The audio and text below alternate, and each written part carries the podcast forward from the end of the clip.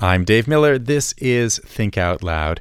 Vietnamese Americans make up less than 1% of the U.S. population, but account for about 50% of the country's nail salon industry. Adele Pham, a filmmaker who grew up in Portland and lives in New York now, set out to find out how all of this came to be.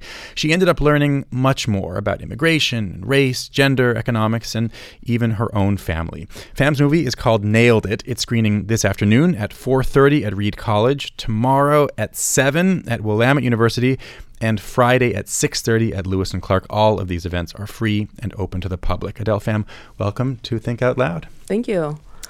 You tell us early on in the movie, and, and we see some scenes with your father talking to you, um, that he wanted you to go into the nail salon business with a cousin who owns some salons um, in Seattle. He saw it as as a, a path to stability.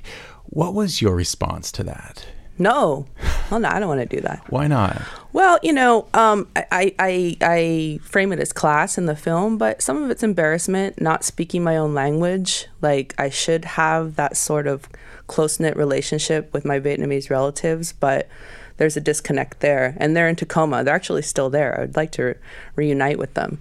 Um, so yeah, that's a complex thing, but definitely the class issue. And and when I was growing up in Portland in the '90s, like you know, my generation was tired of being pigeonholed as the nail salon Asians.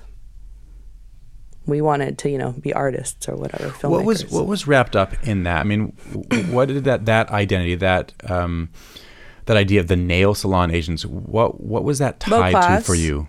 Low class, kind of miserly. Um, you know, um, menial labor, I suppose. Doing work that you don't want to, doing it because you have to, being stuck there. Um, yeah. At what point did you decide you wanted to make a movie about this world?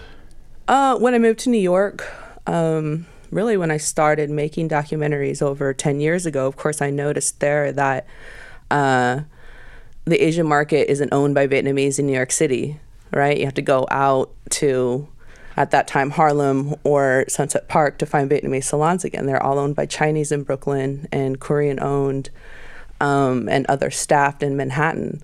So I just knew it was a thing, and there was still such a bad reputation for these Asian salons. You know, like almost like human trafficking is happening inside of them. Uh, people weren't quite talking about the chemicals yet, but I thought about that. Like the harsh smells is another reason why I didn't want to get into it. It you know it seemed like an environment that was unhealthy, really. Um, so yeah, it just became something for for me to unravel. Um, part of what you unraveled um, is how the actress Tippi Hedren, who's most well known for her role in Alfred Hitchcock's movie The Birds, how she is connected to this story. Right. Can, can you tell us how she is? Uh, it's an amazing story. Actually, NPR um, did a piece about it. Uh, it's so intriguing. So that that story was out there when I started, but probably more well known now. That Tippi Hedren was doing humanitarian work with an organization called Food for the Hungry that had like a makeshift refugee camp in Weimar, California. California, and Tippi um, was teaching these new refugee women how to survive in America, really, trying to find a profession that they would be able to do to make money to support their families in a brand new country fleeing Vietnam. And nails came up as a thing to do. Um, and so she intervened in that way. It's quite amazing. You know, things really do just happen. It also it almost seems so conveniently a kind of white savior story. Um, that, that, when I heard that here's this you know blonde American actress who who wants to do good good things for these Vietnamese refugees, sure. uh, it's such a delicious story for for some white people to latch onto. But it, it's also true. right. If my finding my my uh, you know time on the case, which has been years now, I can't find another instance of a Vietnamese nail salon in America before 1975 there, where these women jumped into it. And it's not like an ancient Chinese secret vis-a-vis Vietnam, you know, like it was done in Vietnam, but more like a social thing, like or for events. But women didn't don't get their nails done like they do here in America. You show us that a lot of the these women, these twenty initial women um, that that she introduced, that she taught or, or had, she had them Dusty, learn. Dusty Coots Butera taught them uh, was the first teacher, but Tippi, you know Introduce them. Introduce them. Um, a lot of the women that, that she taught, the Dusty Coots taught, um, they had led upper class lives. Um, That's how they got out of Vietnam. They were the they were the wives of generals. Some of them. Did that mean that they were more educated, more likely to be able to Yeah, nails to wasn't something here? that they wanted to do, but it's such a trauma. I mean, you have to go. So a lot of them were either married to men who are high ranking, came from families that were established, or working for with the U.S. government themselves. Who you know, one of the women we interviewed was doing that. So yes, they're educated. in some ways it seems like just total happenstance that that Tippi Hedren had this idea um, that maybe this could be a trade for these people who desperately need need work. Do you think that it that we could be talking right now about some other sector of the economy that um, that it could have been, you know, where so many Vietnamese Americans Well, found I mean, themselves, or is there at- something about nail salons? There's something about nail salons, but also and Vietnamese women are business women, so it they acclimated to this this structure, and it became a mechanism for supporting your family and bringing family over from Vietnam and sending money home. If you're just tuning in, I'm talking right now with Adele Pham, a filmmaker. She grew up in Portland. She lives in New York now. Her documentary, Nailed It, focuses on the Vietnamese American community's almost half century now in the nail salon industry. How did the those first 20 women in California, how did they turn into a nationwide phenomenon? Well, not all of them even stayed in nails, but some of them became social workers even. So then you're spreading information to large groups of people who jump into it and do it. um, there is a there's a man who who says that um, that Tippi Hedren was the mother of the nail, but he was the father. His name is Yeah. is Min Nguyen. Um, what did he do? He was also a social worker, but also a high-ranking military um, officer in in ARVN in Vietnam. Um, so when he got here, people already looked up to him. He was also educated, and he just saw it as a pathway to survival through Co Tuan, who you meet in the film, because they're friends from Vietnam. His wife and Co Tuan went to the same high school in Saigon, a famous high school. Um, so there you go. It's a very chatty culture. Vietnamese people look and copy, um, sometimes to the detriment of the nail salon industry. But What that's also that? what makes. Well, I also address the problems of the nail salon industry, and a lot of that comes from um, price cutting, undercutting your neighbor, right? So if um, you're making it so you can barely survive financially, then of course the service is going to go down, and you're not going to be like, oh, I need to make time to educate myself about, uh, you know, best practices for my nail salon. Yeah, it seems like um, Min Nguyen had this this idea. Instead of just opening another salon, he would he would um, make money a different way by by teaching other people how to become how to open their own salons, how to how Well, be nail technicians. school. right? And that that hadn't existed before. It had, but he also lobbied Congress to allow the state test be taken in Vietnamese. Hmm. So How big an impact did that have? That there were now schools where, where even if you didn't know English, you could you could have an entree into this industry. yeah, I mean, what other industry is like that for the Vietnamese refugee at that time? Um, what kind of backlash was there among you know the, The same that we have now. non-Vietnamese? Oh, the nail salons. Yeah, as as um, as more and more Vietnamese Americans started um, opening their own shops. I mean, what did what did you know white or or non-Vietnamese um, nail industry folks? What did they say? I mean, they didn't like it because here comes a new group of people, like sometimes a family operation, and um, they're doing it in a whole new way. And now they drop the price, but now they have all these customers. So in a way, they you know invigorated the the market, but it's hard to compete when they're willing to do it for dollar less, two dollars less. That's one of the interesting things that I- I was wondering as I watched the movie. Um, to what extent did Vietnamese immigrants take over an um, you know a, a, an existing industry as opposed to it's create because an of industry? Us. Like exactly, we created it because we dropped the price, so working class women could come in and and do this this um you know uh, upscale luxury that. so before that, it, it just simply wasn't as common. It wasn't as common. I mean, it was like Tippi Hedren, Cher. Um, How much might a, a full manicure have cost before, this sort of over revolution? hundred dollars for sure at that time. For sure at that time. And now- still twenty dollars some places. In some places, you know, you might look sideways at. I still see full acrylic sets, base base price nineteen ninety nine, which tells you something. You know, with inflation and everything, it shouldn't be like that. Hmm. Even how fast you are, right? Can you describe um, a But that, there's an expectation now for it to be super cheap. And when Vietnamese try to raise the price, sometimes people buck up against that and their clients won't come see them. So they have to explain to their clients that it has to be a certain price so they can buy the best product so they can all, so we can all be healthy up in here. And I think that's a conversation that the film could help bridge and that's why I'm trying to screen it in nail salons, you know. have you done that? You've, you've shown it in salons? Um, Not yet. I'm, I'm looking for a community partner to come come in on that, but I ha- I have, have I have it translated to Vietnamese, um, and I've tested it out in an 800 square foot space. You know, it works. Um, can you describe um, what really seems like a groundbreaking chain? This was in in Southern California, in, in LA, I think, um, called Man Trap. Right. I mean, yeah, that's the heart of the story right there, probably. So through my research, I found um, Charlie Vo and Olivet Robinson, and they are the co-founders of Mantrap, which, from my research, is the first nail salon chain, and happened to be in South LA.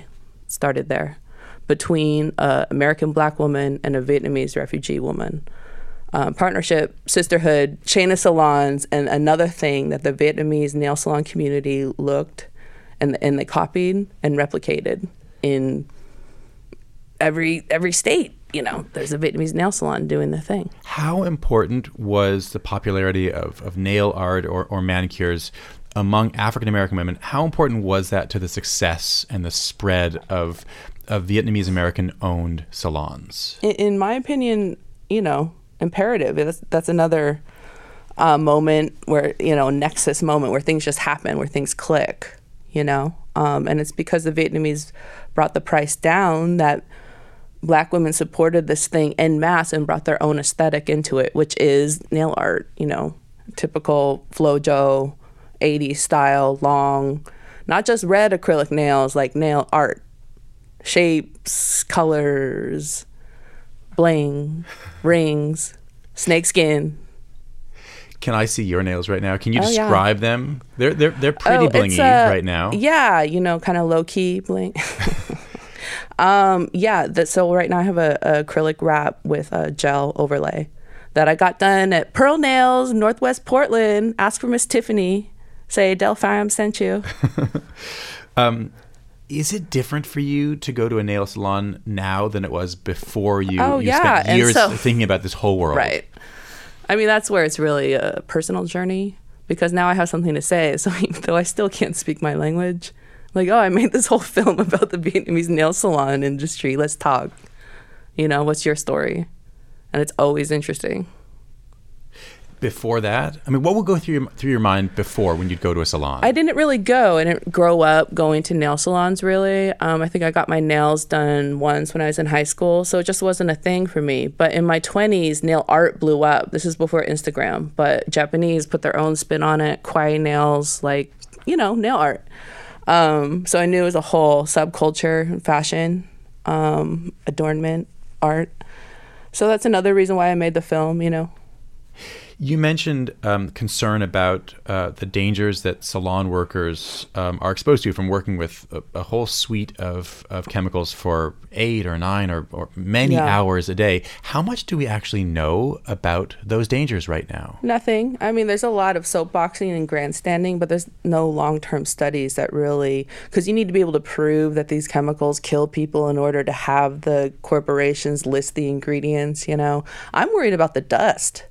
You know, From all the filing and don't- sanding. exactly all the filing with the e-file, and people like to say, "Oh, gel nails, acrylic." But if you like the art, like you have to drill, and that's gonna produce gel dust or acrylic dust, you know, so you need to have vacuum that from the nail tech's breathing zone. How do the economics, uh, the expectations of what and the price should all be? on the expectation on the Asian nail salons be like, well, you guys are, should be doing this already. It's hard to run a nail salon because you need to buy all of the equipment that make it, you know, sustainable, safe, you know. Do you know how, how much more it would cost? Um, to- Well, you the know, best for, for a products on the manicure market, if it were going to be healthier for folks. It's not cheap, you know, and you need to exhaust all this stuff out into the street. So, I mean, I think maybe we could look at the um, uh, dry cleaning industry before. I think they changed some of their chemicals, I guess, because of EPA stuff too. So it was really about the the, the neighborhood being exposed to the chemicals. So I mean, but there's a lot of smart people in the world. I feel